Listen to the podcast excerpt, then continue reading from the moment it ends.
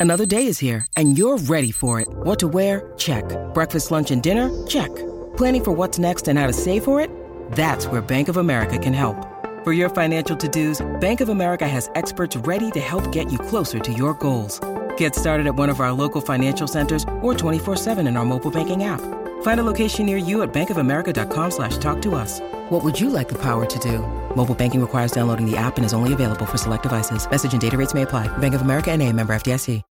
When you need mealtime inspiration, it's worth shopping Kroger, where you'll find over 30,000 mouthwatering choices that excite your inner foodie. And no matter what tasty choice you make, you'll enjoy our everyday low prices, plus extra ways to save, like digital coupons worth over $600 each week. You can also save up to $1 off per gallon at the pump with fuel points. More savings and more inspiring flavors make shopping Kroger worth it every time. Kroger, fresh for everyone. Fuel restrictions apply. Think you know the Brooks Ghost? Think again. Introducing the all new, better than ever Ghost 16. Now with nitrogen infused cushioning for lightweight, supreme softness that feels good every step, every street, every single day. So go ahead, take your daily joyride in the all new nitrogen infused Ghost 16. It'll turn your everyday miles into everyday endorphins. Let's run there. Head to brooksrunning.com to learn more.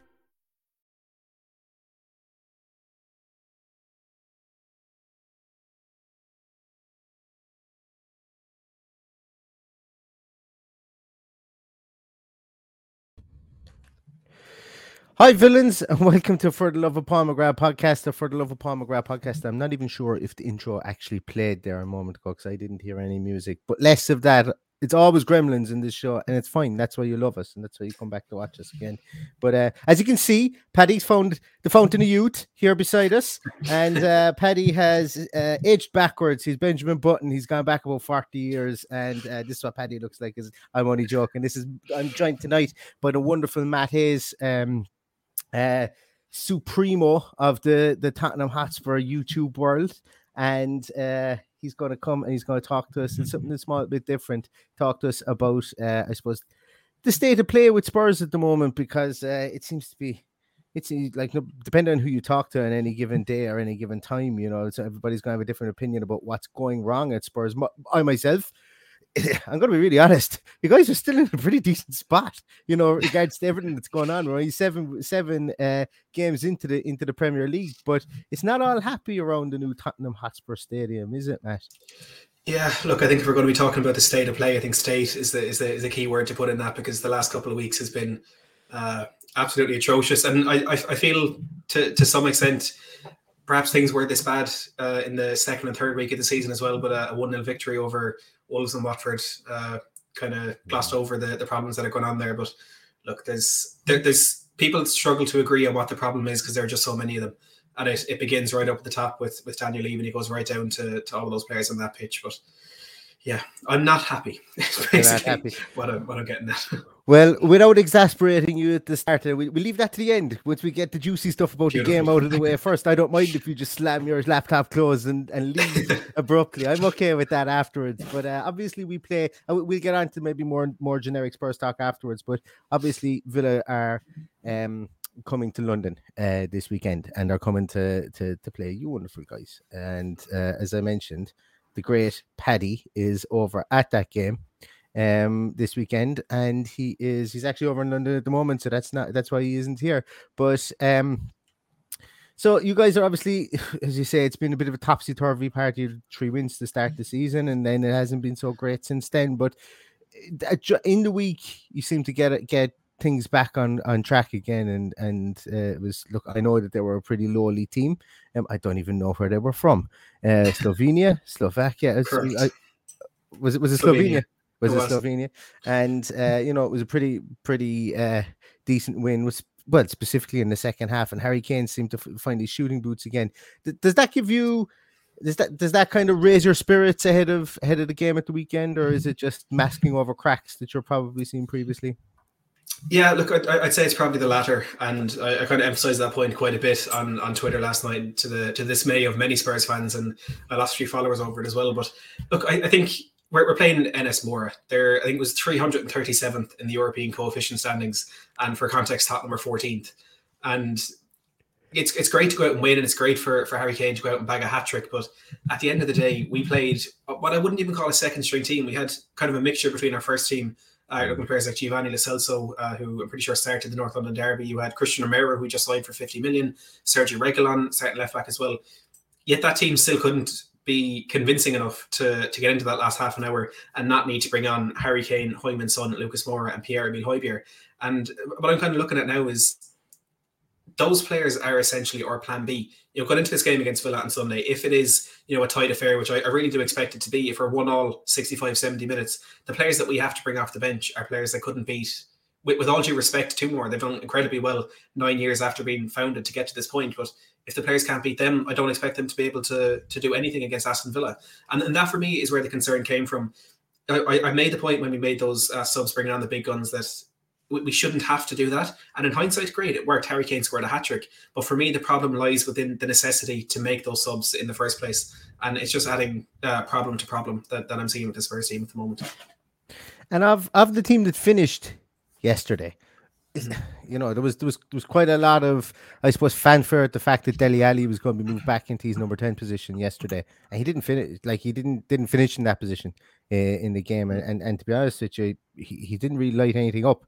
Um, it was only when Lo Celso went into that number 10 position that, that things started to get moving and, you know, mm-hmm. creativity started to flow for Spurs because I, I, I, did uh, watch a good bit of it yesterday. But um, what what's the thoughts on how that team finished uh, and, and, and the likelihood of that team maybe starting against Villa at the weekend? Um, I think there's going to be a lot of similarities in there. I mean, Brian, Bryan Gil is a player who's, who's really struggled to get uh, some some Premier League game time. I don't think he has his first start yet he was one of our most exciting. Was kind of the players that was on the front foot, and when he when he gets the ball, you're on the edge of your seat, and it's, it's yeah, as simple as that with him. And he really is. He's so and still only 20 years of age. He was whipped off with 30 minutes to go. I think he um, is one of the has to be one of the first names on that team sheet. Uh, but in, in, comparison, like you're saying, that team that finished the game, there's Kane has to start, Son, uh, Lucas, Højbjerg, um, Oliver Skipp, I think, came off, but he needs to be in that starting team as well. So it is going to be a, relatively similar team. I mean, Sergio Reguilon as well. Uh, I expect there to be a few changes at the back, which I'm not sure I'm too happy with because it was uh, Christian Romero and Joe Rodon that played in the centre back spot last night. And again, while still taking into account the, the quality of the opposition, there was still an element of uh, they were more assured than what we've seen in the last couple of games. And they seem to play well together as well. And if I'm not mistaken, it is their first time together. Uh, but I expected to that be changed back to Dier and Sanchez. But it is a concern that on a Thursday night, uh, being brought right down to the last 10, uh, 15 minutes by Mura, that a lot of those players are going to have to be starting um, at two o'clock on a Sunday afternoon. And again, it's just problems everywhere, Neil. you mentioned there, so, so you don't you don't think Christian Christian Romero is going to start at the weekend? You think it's going no. to be Davinson Sanchez and Dier? Really? I, I, I, do. I do think they started uh, the game against Arsenal on on Sunday. Uh, I think Christian Romero started with Dier against Chelsea, and mm. was was decent in that first half. But as soon as Chelsea kind of started getting on the front foot uh, and really starting to cause problems for us at the back, I think Romero was one of the players that looked a bit um, a bit weaker. Even in the cup game against Wolves last week for their um, their second goal, and Ndombele gave the ball away in the middle of the park. But it was a, a really slack pass that somehow managed to make a pass for Romero. And look, there's always going to be that, that, that time of him, you know, needing to settle in into, you know, first of all the squad, the, the style of play, and as well just the, the, a new country and everything that comes with that on, on a personal level that could could affect him on the pitch to some extent as well. But I, I feel as though Nuno is struggling at the moment to to make the right big decisions, and I think including Christian Romero is one that he needs to make. But I, I, think he's just looking back at those first three games of Dier and Sanchez keeping clean sheets uh, and trying to kind of force that out of them again. But uh, any Spurs fan will be able to tell you that when Dier and Sanchez have a good three or four games, typically what comes next is a really, really bad three or four games before they then balance out. And I, I just think Nuno is still struggling to to kind of figure out that best squad. And Romero, I think, is one player is just on the wrong side of that at the moment.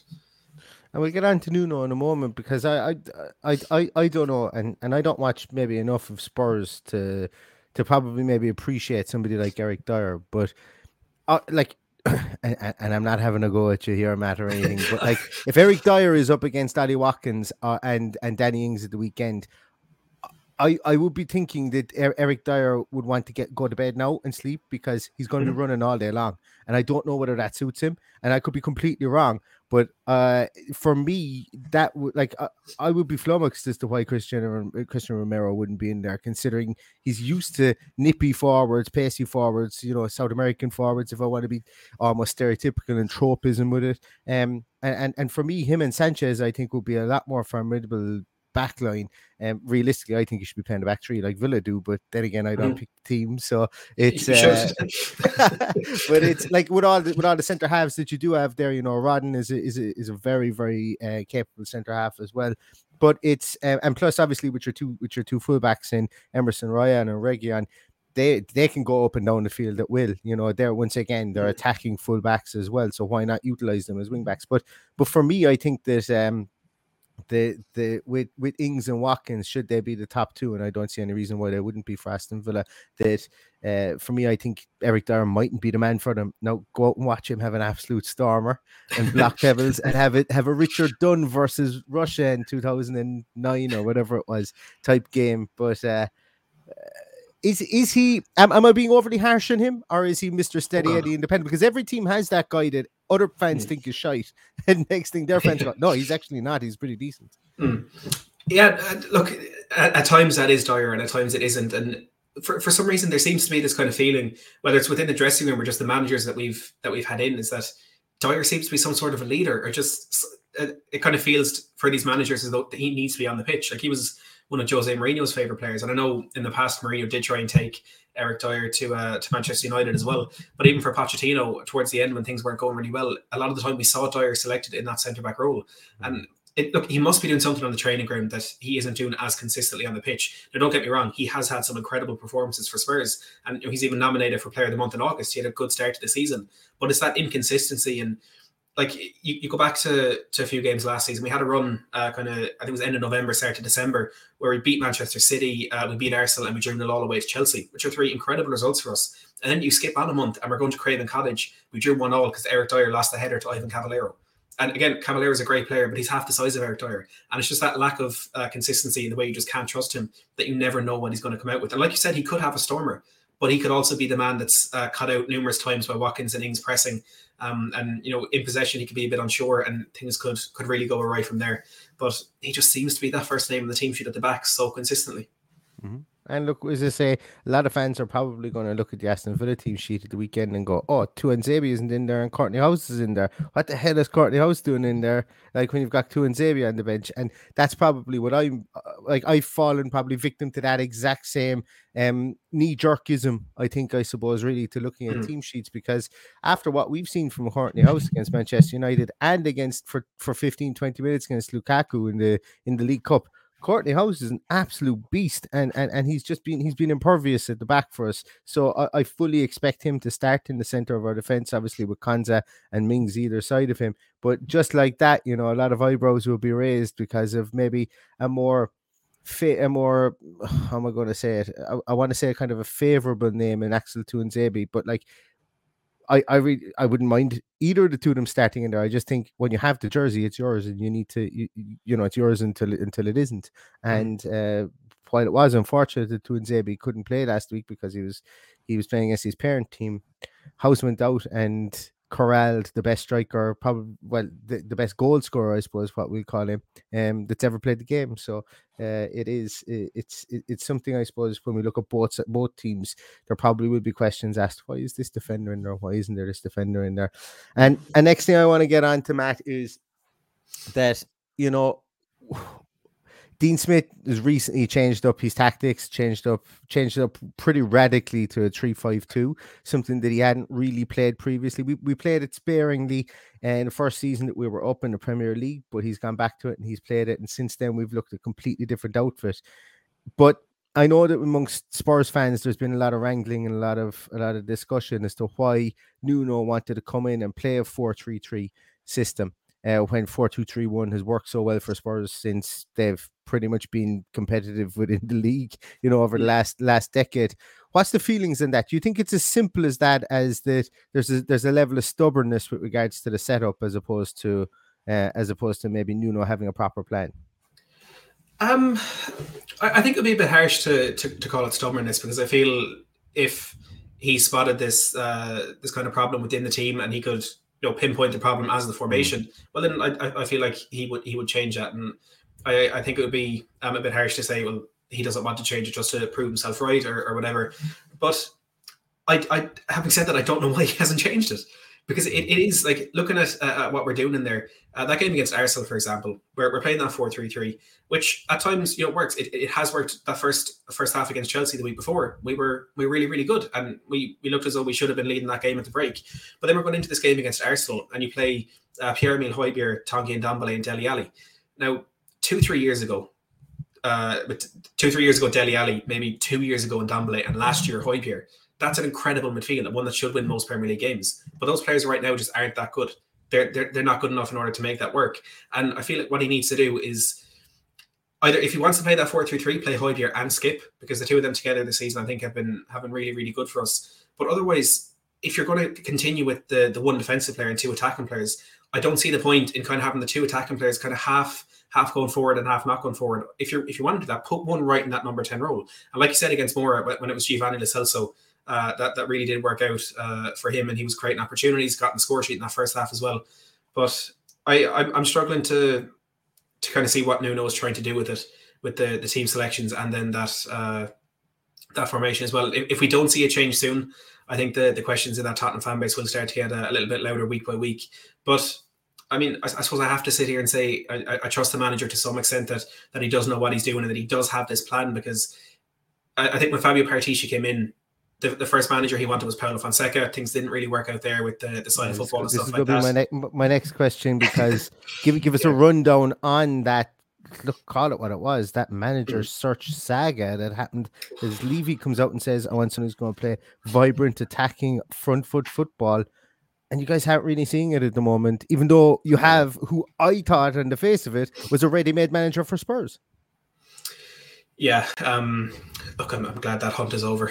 I'll just say that much. Uh, with, with, with, Fonseca, it's that that was the weirdest one of them all because we had the, the couple of weeks around uh, Mauricio Pochettino and Antonio Conte, and you know I think Poch got really close uh, in the press at least, and that kind of fell apart. Then we are going for Conte, then that fell apart. We are kind of back on the Poch train, um, and then there was a few whispers at some people. Then all of a sudden, it was Fonseca to Spurs. Uh, deal done. He's he went on holiday, I think, to Ukraine with his wife just for a week before it happened.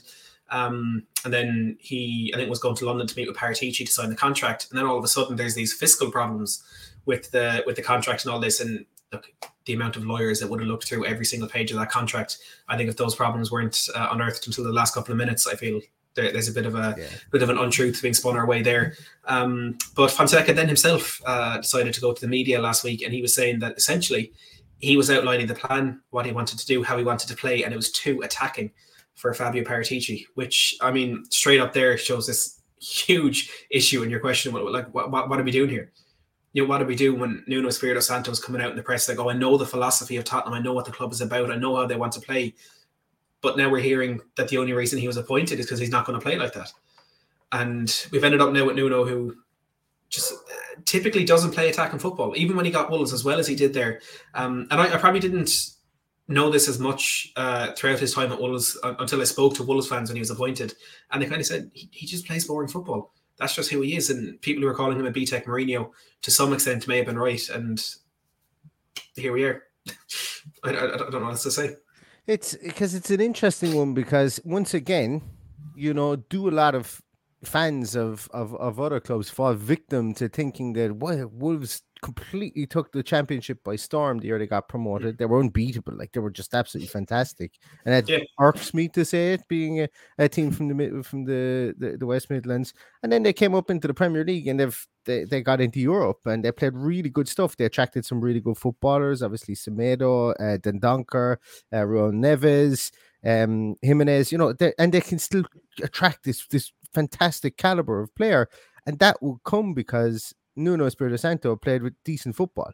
And then it's, it's, it's like all of a sudden that, that he didn't anymore, if that makes sense. And, and he's yeah. gone on to Spurs and he's he's like as if he's lost his moxie or he's he's doubting himself and and and, and maybe his tactical setup and he wants to change it up to be a bit more um I suppose maybe he's maybe something's gotten into his mind that maybe he's he's tactic will only get him so far. Now he's at Spurs, and if Spurs really want to win the league, they need to be a bit more um, resolute um, obviously, you mentioned there you brought in Paratici. Um, uh, like like I, I, with him, you know, he he had uh, how would I put it? He tried to butter both sides of his, sides of his bread with, with, with Juventus and the um and and the Super League, and then and then he comes to, the Spurs. And, no, and, and, like I mean, what I mean is he's a very, um, he, he's he's a good sporting director. You know, he's a good hmm. sporting mm. director. But if he came in and wanted something completely different than Levy was going to the going to the fans with, then there's there's discontent, not discontent, but there's this connection from the top down. Then at that stage, and something you alluded to at the start. So hmm. realistically, does this all? all like this and, and this is a crude phrase and I, am going to use it anyway but is the shit flowing up here towards uh towards Levy you know yeah uh, it's, it's not the first time in the last couple of years he, he's done this because I think Jose Mourinho uh, before we appointed him I think when we got Poch back in 2014 Jose was someone that uh, Daniel Levy wanted to bring into the club. And of course it failed back then because we were essentially just a, a, a happy to be in the Europa League team. And that's not what Jose Mourinho wanted at what was close to his prime. And then the for a split second, it looked as though Mourinho was available, and Levy cut ties with the best manager we've had uh, potentially since the 60s or 70s in Mauricio Pochettino just to get Mourinho in, despite the kind of the club completely building in the opposite way. You know, having this long-term project, playing attacking, free-flowing football, uh, trying to bring youth through. Put it all to the wayside. We want Jose. We want him now. And then he came out in uh, at the end of last season. It was actually was it Villa we played or last home game of the season. He came out in the yeah, match program for that and I think he, he was saying, season, yeah, there was the, the Ryan Mason was in charge. Was, the fans were not too happy about the Super League first of all, and then they hmm. weren't too happy with Ryan Mason either. And yeah. Uh, yeah, but I remember that there was a big piece in the in the in the pre-match um, from that. Yeah, yeah, he was talking about the the DNA of the club, about how we want to play free flowing attacking football, how we want to bring all of this back to the club. And see, the thing is, at that point, I genuinely thought he believed. I gen- like I still do believe he actually meant that, and he wanted to do that. But this guy that he's known and respected and kind of been friends with on a personal level for a few years, and Fabio Paratici becomes available, and he, he struggles to uh, to say no to these people that I, I honestly think he's just starstruck by and just feels so uh, lucky and so privileged to be able to bring them into the club. And he kind of throws those things to the wayside a little bit in order to get this in. And it's you then end up with you know this uh, this kind of board that apparently want attack in football. Then you bring in this uh, director of football that wants defensive football. You have these players who some are brought in under Poch to play attacking football, some are brought in under Jose to play defensive football. And there's such a disparity at every single mm. level of this football club that I, I, I almost compare it to the way we uh, we recruit. We want to buy the best players. We want to pay high wages. We want to be like competing with the best, but we want to do it in a way that's cheap and it's this disparity the whole way through. Trying to get to every place in the easy way that is is creating th- those first cracks and everything and then it just starts peeling away further and further. And daniel levy is the, the root of the problem. He's not the only problem but he is the root of, of the majority of what's going wrong at this football club.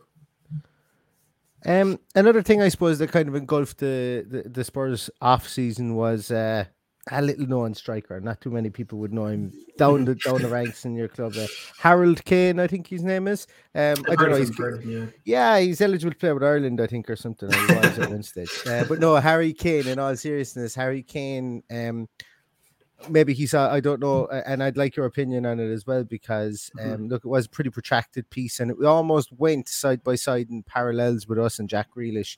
You guys held on to Kane. We sold Jack Grealish. I mm-hmm. firmly mm-hmm. believe it was one or the other. Um, was going to go to Man City, and uh, it was Jack Grealish. We then had an opportunity to invest in our team and our club, and we have done. We've bought some decent players, but I think, uh, or would it be fair to say that that whole paralysis that probably came over the club with the indecision with Harry Kane, not being able to maybe, like a lot of players looking at the club going, "Who I don't know, do I want to be there if Harry Kane isn't going to be there? Probably that stifle maybe you guys bringing in more attacking talent because realistically it was uh, it was Emerson Royal and it was Romero at the back and and and the attacking talent up front didn't really materialize for you guys. Yeah, I, I do think that played a big part, and I think kind of the main part it played was if like we, we, we lost Carlos Vinicius who we had as our backup striker. So mm. there was always I think a feeling that we needed to get in another striker. And it wasn't until maybe eight nine days before the end of the window that it was done. It was final. Harry Kane was staying. And I feel what happened there was if we keep Kane maybe there was a plan to spend 20 30 million on a, you know, maybe a Wout Weghorst from from Wolfsburg or uh, you know, a, a, player kind of of that ilk who's not at the top level of European football but can be a player to do a job for us kind of like Fernando Llorente did. But we were unwilling to do that because if we did that, bought a 20, 30 million pound player, and then Harry Kane was gone, we needed two more strikers all of a sudden, and you'd rather just buy the two 50, 60 million pound strikers. Uh, I think Lautaro Martinez was the was the biggest one that we yeah. wanted, and it was yeah, just that that kind of lack of, uh, of, of knowing where the Kane situation was going to go, stifled as you said the the incomings at the top of the pitch and everywhere else as well. Because like it's it's so true that I think for for a striker, if you're coming to Tottenham, you don't want to be there if Harry Kane is there because you're not going to play. But for every other position, you don't want to be at Tottenham unless Harry Kane is there. And mm. I mean, we were so lucky. And uh, I was actually sitting down watching that game last night, and we were playing more, and the ball got to Christian Romero at one point, and saying, "What's he doing here?" Like honestly, what is Christian Romero doing at this football club? He's a Serie A defender of the year last year. He's just won the Copa America. He was wanted by Messi at Barcelona, and and, and this is what he's doing now. It's it, it was a it was a, a painful moment, but yeah, the, the Kane situation kind of broke everything. And also kind of stunted our start to the season, despite the fact we got the good results. There was a, a while before we, uh, so we still haven't really got running, but there was, you know, not knowing who's going to be our number nine, who's actually going to play the first couple of games of the season. And, you know, I, I blame Levy 50% for that, and I blame Harry Kane the other 50. Do you think it's, do you, like, do you think he's firing on all cylinders? Do you think he, and it's hard to say, and you never want to kind of fully admit it. And to be honest with you, I'm kind of glad that Jack Grealish isn't with Aston Villa now. Not just just from, from what I'm going to say here. Look, Jesus, I'd love to have his talent in the team, and and I know every podcast I go on to, I say this is the last we're going to mention the Jack Grealish anymore because he's not a Villa player. But but if he was to, if we were to have another year where we staved off um, a big bid from another club, maybe, and he didn't maybe sign a sign a contract this year to give us a false sense of hope. We would all be thinking, well, does he really want to stay here? Is it just are we just biding our time? Is he just going to leave at the end of the year? What's that going to do for our future prospects? But we've ripped off the band-aid now, albeit a very hefty 100 million million pound band-aid, which uh, which I think was a very fair price. And I would have liked more. Obviously, I think he's worth more.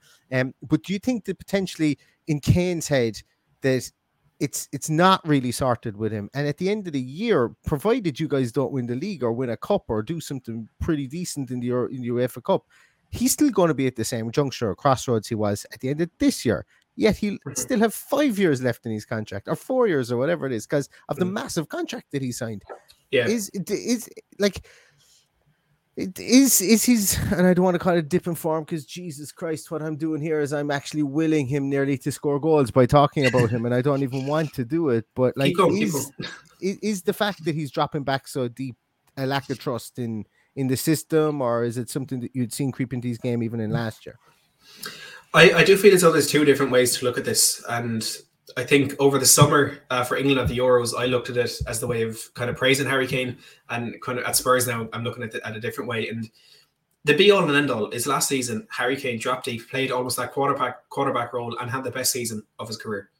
And that I think is something that shouldn't be ignored. And what I was saying kind of during the Euros was, well, Gareth Southgate his best player is Harry Kane. Surely he has to play him in that in his best role if yeah. that's going to be dropping deep. It didn't work in that England system because that is not the way they were playing. And ultimately, Kane had to just kind of bite the bullet, go up top, and he ended up scoring three or four goals.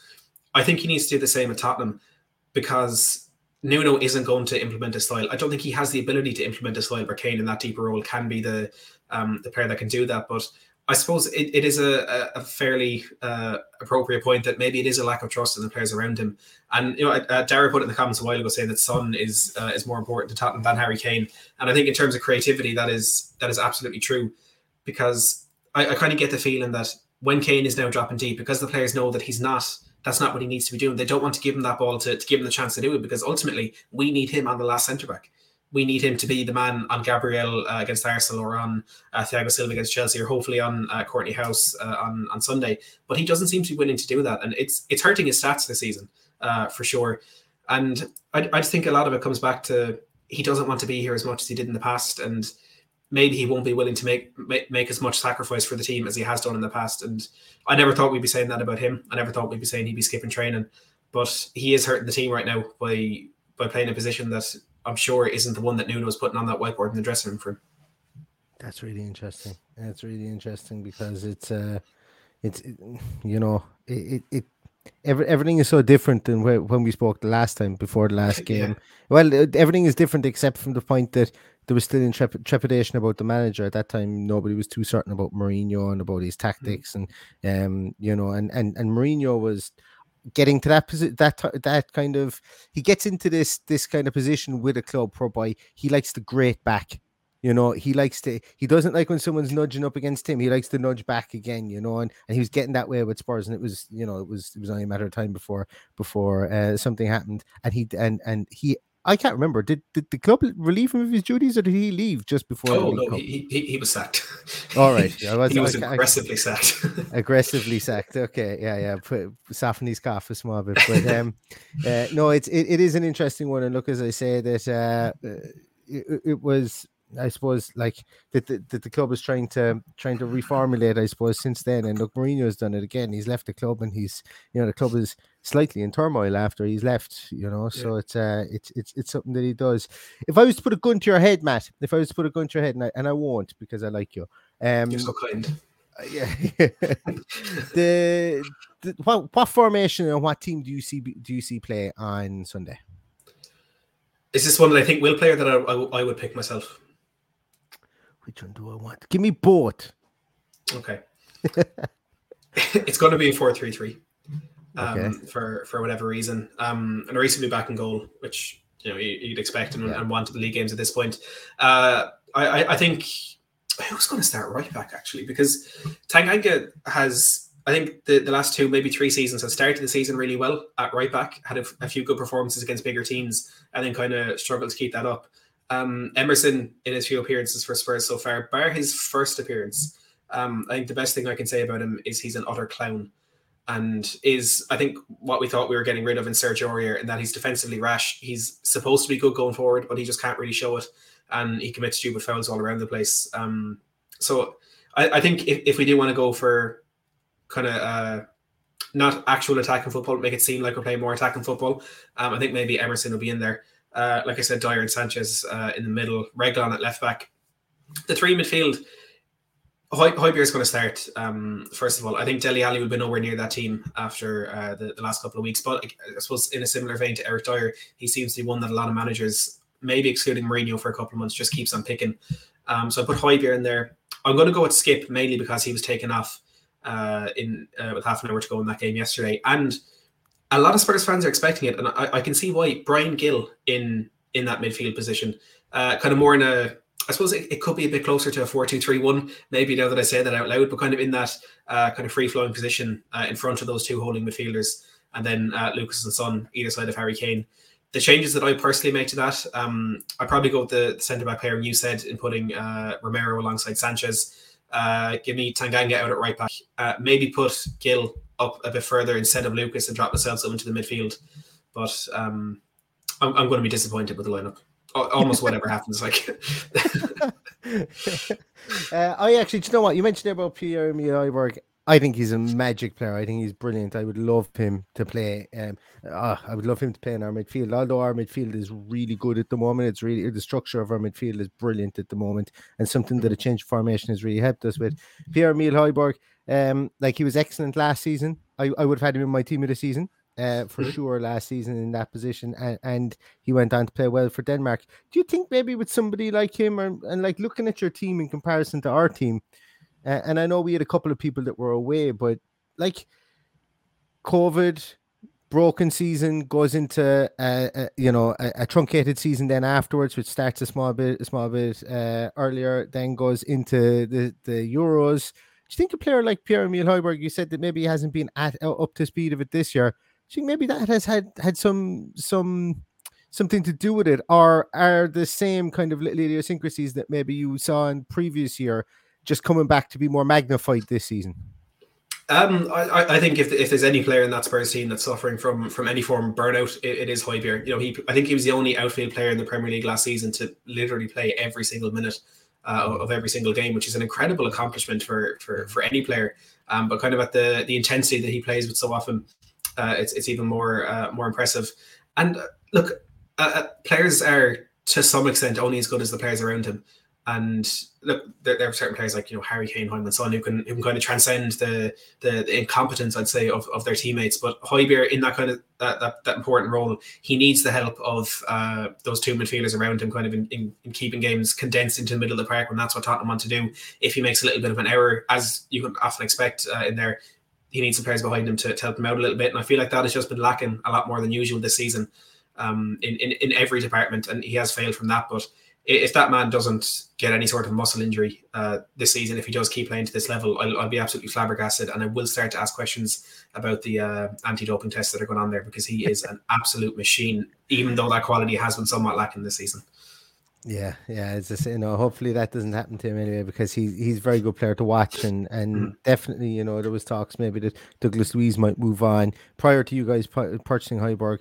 Um, there was talks Douglas Luiz might move back to City and I would have thought I, I was like he was definitely top of my list um from the mm. Premier League to to to snatch up anyway. But you guys got in there nice and early that that um that that that transfer window to to snare him.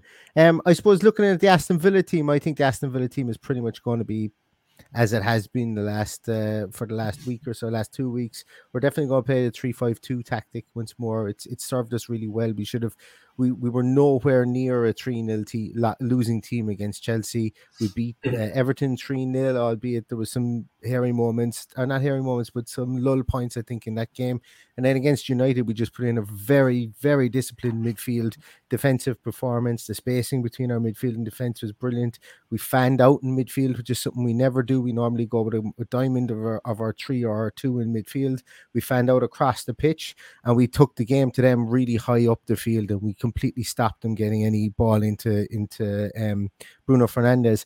But I think that our team will be very much as it is. A couple of guys have mentioned it there in the in, in the in the comments earlier on. Um, I'm just going to bring one up here from um, AVFC US. So it's going to be 532, 53, uh, 532, um, or 352, whichever way you want to call it. Uh, I think Hause definitely definitely keeps his place. Um, so you're going to have Konsa, Hause, Mings, Cash, and Targett will be the two wing backs. and I think I, I, I think that there's I think they're going to have a job to do with the weekend more so coming backwards than going forwards, based on mm. the fact that, especially if you've got you guys have Brian Hill and um and Son uh, on the wings.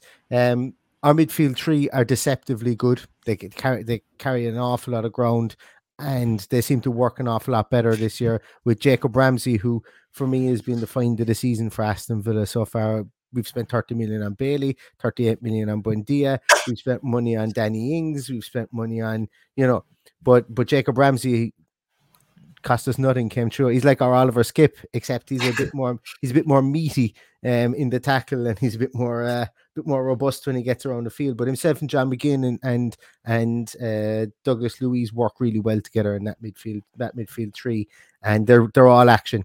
And they're not only all action because our two strikers at the moment are getting to know each other. One of them is getting back into fitness, and the other guy, Danny Ings, spends more time in the right back position, chasing people back. He's Danny Ings' engine, his pressure rate, his his teamwork, he's all around kind of I suppose just his all around endeavor and, and honesty is just a joy to watch. And he's one of these players that when you watch him playing with another team, you see him score the spectacular goals and you see him being a thorn in your side. And, you, and I'm not going to say you find it difficult to like him, but you kind of go, how does he do that? But when he's playing with your own team and you're watching him week in, week out, you're like, Jesus, he's absolutely everywhere, all around the field. And uh, and himself and Watkins, I think, will be up front. But um, I think it's going to be a tough game. I think it's going to be going to be a tough game for both teams during the week at, at the weekend. Um, mm. I'm certain, like like you named those players on that Tottenham team.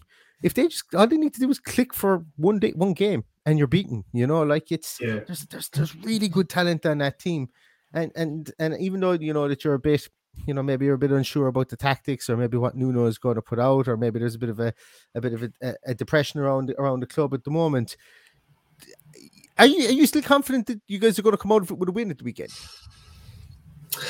Do you know something that I've um I've kind of developed over the last eighteen months with Spurs is despite my delusions um over a season in general, I've become somehow fairly astute in predicting individual games, and I I can't see us winning this game, Neil. I really can't. And look, it, it could just be that that kind of general negativity and that feeling of oh you know we've just lost to Arsenal three one we're on a we're on a worst defensive run since 03 I'm just I, I don't think Nuno's the man. It could just that kind of um that kind of feeling that's making me negative but like if this like I said if this team clicks we win a game but they don't click ever and and, and that's the fear and look I, I do even when you're just naming that team there I do have maybe a bit of hope that with you playing that three at the back that if we kind of put our or from three right on top of your back three that we could cause issues in that way, uh, kind of like we did similar to Chelsea in that first half, and like really, really isolate each of those centre backs. Um, but it, it doesn't usually last longer than uh, it doesn't last long enough to actually you know, get us a lead in that game and to hold on to things. The other team change something and we're done. And it's, it's just that lack of a plan B. It's the the lack of effort, the lack of Harry Kane being able to play in the Premier League, uh, judging by his form this season. I, I, I really can't see us winning it, and it, it hurts me to say that, but it's just that, that feeling is just there constantly. You know that kind of dreaded feeling you have going into the game? Like yeah. you, you almost don't want the game to be played, sort of. That's, that's just where I'm at at the moment. Yeah. well, if there's any suspicious packages right around the Tottenham, Tottenham Stadium at the weekend, we know where to go looking, man. No, we can't have this game being played. I don't feel confident. Who do you think paid for Paddy's ticket? it's, it's, it's got an Irish postmark on it. Jesus, yeah, that, that there's there's a lot of layers to that actually. When I just but, uh, um, but no, I think I suppose for the for the game at the weekend, we're coming off a historic win, one 0 win in Old Trafford. Jesus, if we were to pull off a win, a win in London for Aston Villa Football Club is a big deal in itself. Never mind a win against Spurs, a win in London. Um, and to, to, to follow up Old Trafford with, with a win in London would be like magical stuff. And look, we were we had some famous wins last season, um, and we we can rattle off wins against the bigger teams, but where we struggle is against the Watfords on, on, opening day. And with, once again, with the greatest will in the world, Watford beat us fair and square, and and they beat us because they were the better team on opening day. But some teams just get the better of us, and teams that we would be expected to beat. So what I'm trying to get at here is that while I don't, while I'm not cocky about winning and confident about winning, I think that we can go and we can give Spurs a good rattle because I think that we're probably a team because of the work rate we have in there that no team that's down on their luck really wants to wants to to come up against at the moment. And yeah. with our magician with long hair on the on the on the bench, Nanny McPhee, drawing up all these set pieces all over the place because uh, have a look into our set piece coach. He's become a bit of a cult hero around Villa Park because we're scoring from set pieces, we're creating from set pieces, and we're getting a getting a name from for being pretty lethal from set pieces, whether it be throws, whether it be free kicks, whether it be corners, whatever. We've we've just changed up little things like Douglas Luiz. No one knew he could take a corner. Well, they, they did know, but we were because we had somebody probably like Jack Grealish who we felt was a better corner kick taker. Douglas Luiz wasn't taking him. Now Douglas Luiz is taking them. They're being whipped right into the area into deadly positions, and we're getting goals from them. So hmm. um, this is my long-winded way of trying to delay tactics so that I can come up with a score that I think is fitting. um, and I, I, I would, uh, well, as I say, I, I could see Villa winning two-one but I could also see it, be, see it being a one-all draw and Villa being absolutely delighted to come away out of the month of October, uh, out of the month of September, and I know we'll be in the in the second or uh, the third of October, but out of that five-week period, coming yeah. away with a valiant victory against against Chelsea, a victory against uh, Everton, a victory against United, and a draw against Spurs. I think Dean Smith will be opening a nice fresh can of whatever he drinks and enjoying the, looking back at those results because going to London for Aston Villa is not usually a happy a, a happy hunting ground. So coming away with a point, I think would be, I think everybody would be happy with that. Just, just out of curiosity, like as, as a Spurs fan, I know all too much about the negativity within the fan base, but as as an Aston Villa fan, like do do you actually see Tottenham as like going and playing one of the big six teams? Like, do you see us as an actual uh, sort of like challenge or one of those? I don't want to say great days out as if you're like a conference team, but kind of one of those big challenges, like one of those games that you relish almost as a uh, as a free um, passes in. If we lose, it's grand at Spurs. Like I, I really can't imagine that. See, that this is, is still there. This this is this is uh, that's a great question. So like in my lifetime of following Spurs, I would have thought our, ourselves and Spurs were the, the next best to the rest. Um, mm-hmm. with Everton, like the three of us would have been the next best to the rest, and we would have always been boxing clever with Spurs and so on. And you know, Spurs would go out make their flashy signing and a Klinsmann and maybe bring in a Les Ferdinand and an Armstrong or whoever, and Villa would still be vying for the fourth position in the league with them, and and, and usually would be out, out um, finishing them in the league. Maybe 4 mm-hmm. they might finish fourth, Spurs would be fifth, sixth, whatever. So we would have had great battles. But then obviously Spurs then kicked into gear from a financial point of view and knew that football was changing. And we obviously still had Doug Ellis, and then we had Randy Lerner, and things got close between us again. And then we didn't have Randy Lerner, and things went right down low. So I suppose really to answer your question, I think Aston Villa fans will will circle the Spurs game and go, they're a nice team, nice barometer to be able to put ourselves up against. Um, and up until probably this year, I don't even think last. I think last year we would have looked at you and said, right, there are points that we need to rob, as opposed to points that we can we can we can actually really maybe tentatively put Yeah, down. Get you. Because obviously we finished like uh, nearly got relegated the year before. So to answer your question is that Villa Villa fans of, of certainly in my vintage and my like following them since the since the mid nineties, early nineties, we would always circle Spurs and go a good team, a good barometer. If we want to be where we want to be, we need to beat Spurs. So that that probably answers the question. Like, we would never see you as a pushover. Like you've got Hmm. absolute quality. You know, you're a very wealthy club stuff. So it would be remiss. It would probably just be putting carrot and blue glasses on us to say, "Nah, Spurs are nothing anymore." You know, they're not a top six team. They kind of are. Uh, they- well, they're not kind of are. They are. They're perennial top six finishers, and uh, there is a fear factor. I think there still with Spurs. And I, I be honest with you. I think I, I think and this can happen with fan bases as well that maybe just had gotten so close to pushing on to the really the next level and never really did it is why where where do we go next? Where do we go next? Because everything from here is a slight is a slight regression, and that can be a bit a bit difficult. It was difficult for us when we were when we were trundling down the league um, after Martin O'Neill left. Very difficult then when we had Houllier came in, and you know we had to rally at the end of the season. Then we had Lambert. Then we had Tactics Tim. Then we had uh, you know we had litany of, of, Oh, of God, managers don't talk to me about him. litany of managers then after that, and it just didn't work out. And and believe me, you know things got hairy among the fan base around Villa Park, and people weren't, you know, like it, it- was toxic because there was stuff going on that shouldn't have been going on. Then we nearly went out of business. So what I'm trying to say Yeah. here is, I think I can certainly empathize to the way Spurs fans are at the moment, but realistically, I think that you're not going to fall too far before you start to go back up that up the league again. And I think that you're probably um as just a small bit uh, like potentially a, a manager, but I think that Nuno, I think it'd be absolutely madness to get rid of Nuno after seven or eight games, and I don't think he does. I think he lasts the season anyway, um, and I think that there is more for him. I, I, I think it's an implement implementation thing really, um, f- for the players. But uh, Villa will look at this at this and see, yeah, this is these these are earned points against a team that are um are of a higher in the pecking order than than than. But but they're where we want to be, but maybe not where we are just yet. Love it. That's what we Yeah. need. what. Thank you. a couple of couple of um a couple of chats there because I neglected the chats. I say uh, uh and, and I apologize about that. Dara Grady, Dara was in the the Tottenham Hotspur Stadium and he saw Moura score a goal, uh, which is interesting. One of very few. I, I can imagine you're one of very few Irishmen to have seen Moura score a goal live, uh, which is interesting.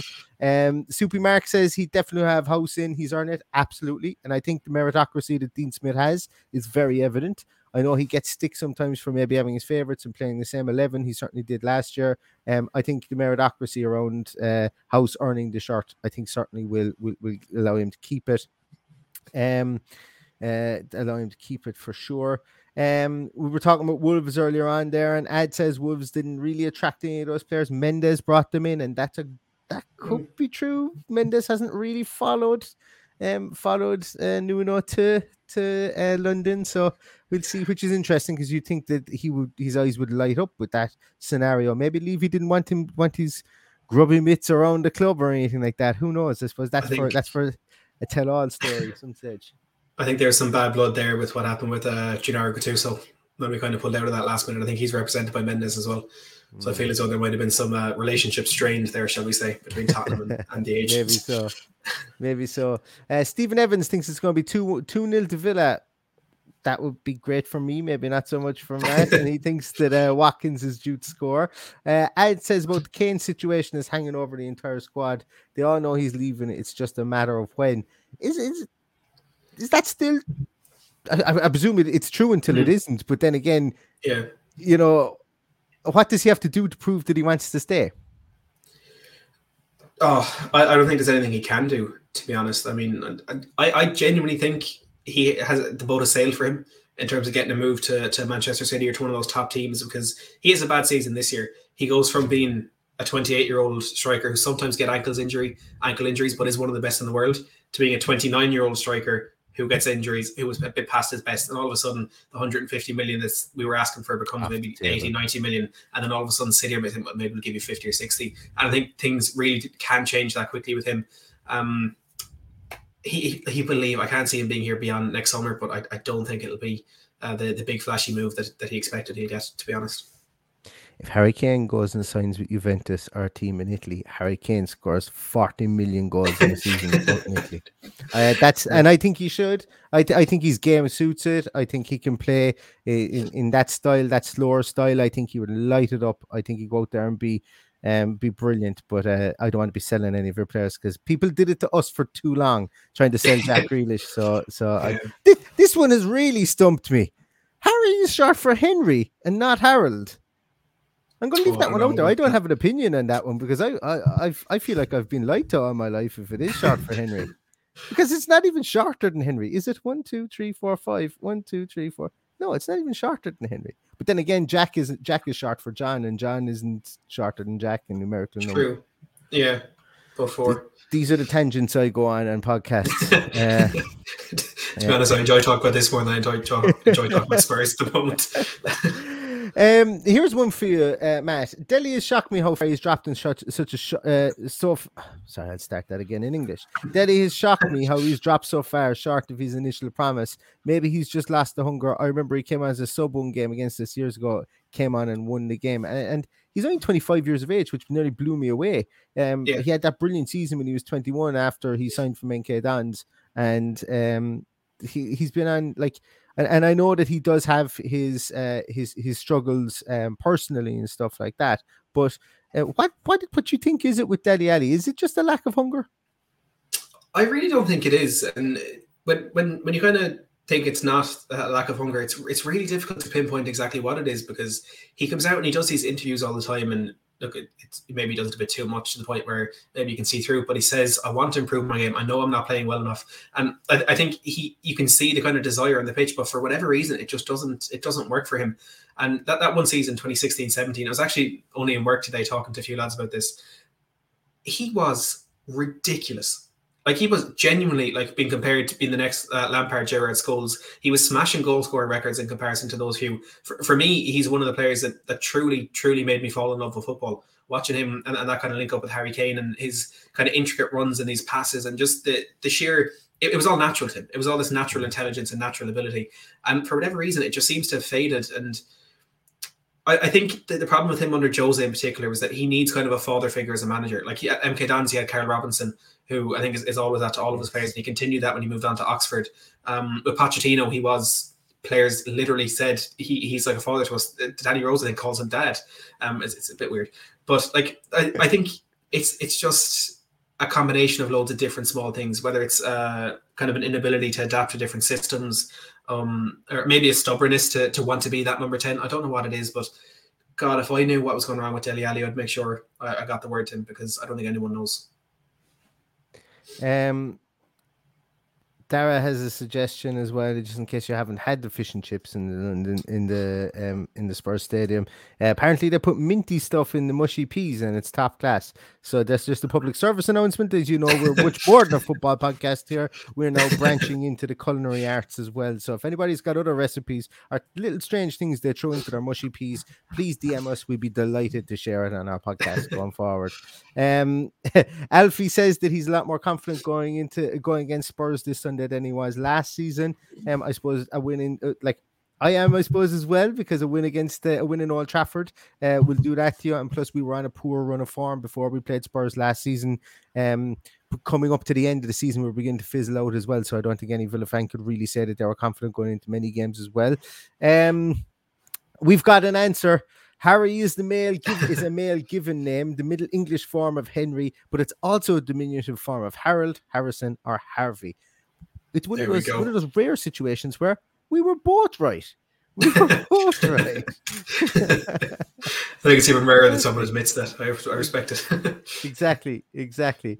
Um, so guys, there's there's a load of, load of comments in here. Paul Merson's Paul Merson Villa legend. I wonder if this is the real Paul Merson. If it is Paul, I really appreciate all your work you did for Aston Villa. But three one to Villa, I honestly think we'll turn them over. Um, Rod says that he's just excited to see Villa play again. Our squad is just great to watch, and and, and I think that there's a, there's a key word in there that our squad is very good. I think when we came up into the Premier League, we were playing um, more or less the same team week in week out, and even last year we were playing the same team week in week out. Now we have a squad, and we still have Bailey, Buendia, Morgan Sanson, uh, Trezeguet's back training again. We've got El Ghazi who was starting and scoring goals at the start of the season, now isn't even coming off the bench. We've Bertrand Traore as well, who was a mainstay in our team last season. He's now seen as a change of pace player. We've had we have Axel Tuanzebe on the bench. The only thing we're missing, I think, really is a real and I and this isn't saying anything bad about Jed Steer, is a real top sub goalkeeper, maybe like a Gollini, like Spurs do, because he cut his teeth in the Premier League with us, and we were too very, very quick to get rid of him because we needed that five million sell-on clause. Otherwise, we would have gone we would have gone bust. But um Gollini is, is is a top class second second string goalkeeper. But I think apart from that, we've got we've got uh, strength and depth, and, and and I don't know if anybody out there is listening, and I know I know that we put this. I meant to put this on at half past eight, so that so that people go watch the under twenty threes and come in here and watch it afterwards. But I forgot that the under twenty threes was starting at seven. Uh, does anyone know what the final score was in that? It was nil all when I when I popped on. So if anybody has that, the reason I mention is because I know Philogene Bidace started that game um, and Carney Chukwuemeka didn't start that game, so I imagine he would be on the bench and he would be an option from the bench on Sunday as well. So bringing through that that that homegrown talent like Spurs are with the likes of Harry Winks, Oliver Skipp, and uh, Dane Star- Scarlett as well. You know, are people that um and Troy Parrott who is lighting it up down at MK Dons at the moment. Um. Uh, I'm laughing there. There is John, John and Jack, Harry and Henry, mushy peas, what a pod. Exactly. Yeah, that's that's what we get to. That's what we get to. Rod makes a good point here. I think Eriksen Eriksen leaving was treated far too casually by Spurs. We at Villa and other clubs were terrified of him. Spurs just let him walk out the door. Crazy. Mm. I'm going to, this last question I'm going to ask because Jesus, we're nearly an hour into it. this is a question that could be keep going for another hour. I'll be honest. Um, I, I, I, do agree with that. Uh, but what, what I would say is, and someone made the point as well about Vertonghen and Alderweireld, that it, it, was treated too casually, and we didn't. We I think we have tried to replace them, but the issue we made is waiting until they left to replace them. You know, we, we knew Eriksen was running down that contract. We knew he didn't want to stay and he was going to leave. A year before he goes is when we need to get a player and start kind of uh, getting him into that team. And you do still have to say Eriksen for the last 18 months was woeful at Spurs. I think I think it might have been a good two years uh, since he actually got a corner past the first man at Tottenham. He went, you know, this uh, dead ball specialist who went three years without scoring a free kick. Um, he did have his his own flaws, but yeah, there's that kind of prime team of 2016, 17. Uh, we, we didn't replace them in, in any capacity, I suppose. And there was 18 months there where we didn't sign a player. Where I think the only real bid we made was 15 million pounds for Jack Grealish, and we're, we're, we're paying the price for that right now. We, we really and truly are. Yeah, it was. uh Yeah, that 15 million pounds. Jesus, imagine if we saw them. Now you mentioned, do we see do we see Spurs as being one of those top six? I think we would if you bought Jack Grealish for 15 million pounds, but we wouldn't see you as one of those top six. We'd see you as a sworn and mortal enemy, one which we must slay at every corner. That's exactly uh, what we would have seen you as. but uh, you didn't, so we don't really see it that way. We don't really see it that way. We did you a favor. We would exactly, yeah. You did us a favor. Although we will for ninety minutes on uh, on Sunday, we will see you in that, in that very same vein, and you, I'm sure, likewise. Um, Absolutely. It's we're fifty six minutes into the podcast. Uh, genuinely, time has flown, and I was really interested to to to get your take on the Spurs situation because even though last time we spoke, we were speaking about Spurs, and it was very much about the board. Um, this has been this has been a real eye opener about like how the House of Cards has has I'm not going to say crumbled, but it's it's just a bit more has fallen in from it, and it mm. all seems to be stemming from the top again. So, um, you know, it's never nice to see a club be in inner turmoil like that as well. So I do hope you guys get sorted out. But after Sunday, uh, please, preferably, um, and then um, you know, more power to you pressing that up the league after that. Uh, but Matt, thank you so much for um, thank you so much for um for popping on. It's it's been a real pleasure. Thank you so much. Um, I, I don't know if you've done any preview prior to the match. I think I, you hadn't went out when I was looking at it, but um, uh, do you have any? Where, where can the lads find any of your stuff? Maybe they want to go back and and and see any of your your hot takes on Spurs uh, over the last few weeks before coming into the game. Yeah, look, what I've become very accustomed to saying is if you want to see a Spurs fan cry while watching the team play, my channel is the place for you. Uh, it's, it's Matt Hayes Tottenham blog um, on YouTube or at Matt Hayes THFC on Twitter. Um, I haven't done anything done for this game yet. I'm not sure if I will. I'm taking a bit of a, a step back from YouTube after a, a, hectic and painful summer window, shall we say. Um, mm. but look, Neil, always a pleasure to join you on here. You know, I'm, I'm in the, the comment section whenever I can. It's a fantastic channel. And it's a, a pleasure to be back on with you again.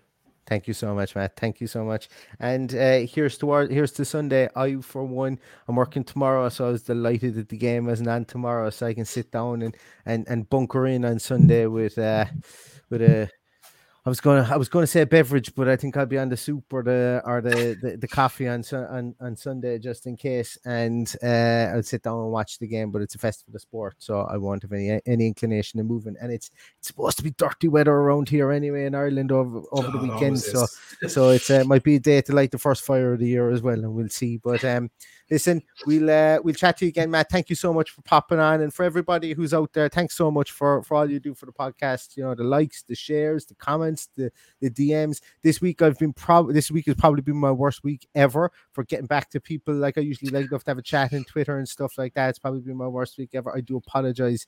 Um just a busy week on work and stuff like that. But uh, keep the interaction flowing. I really love it.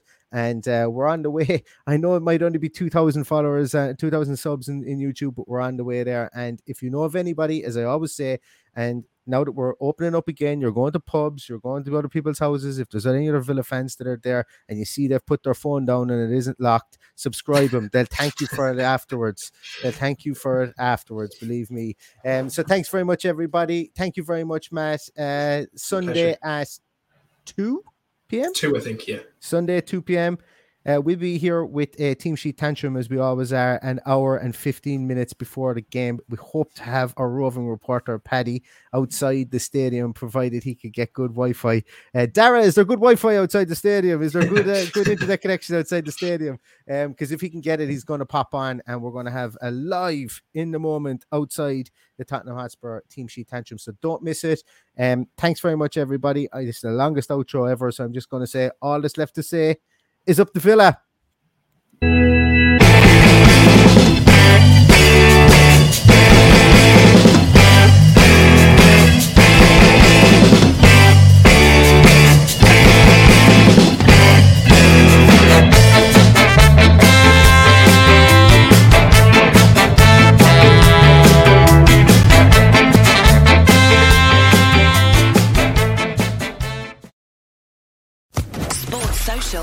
Network.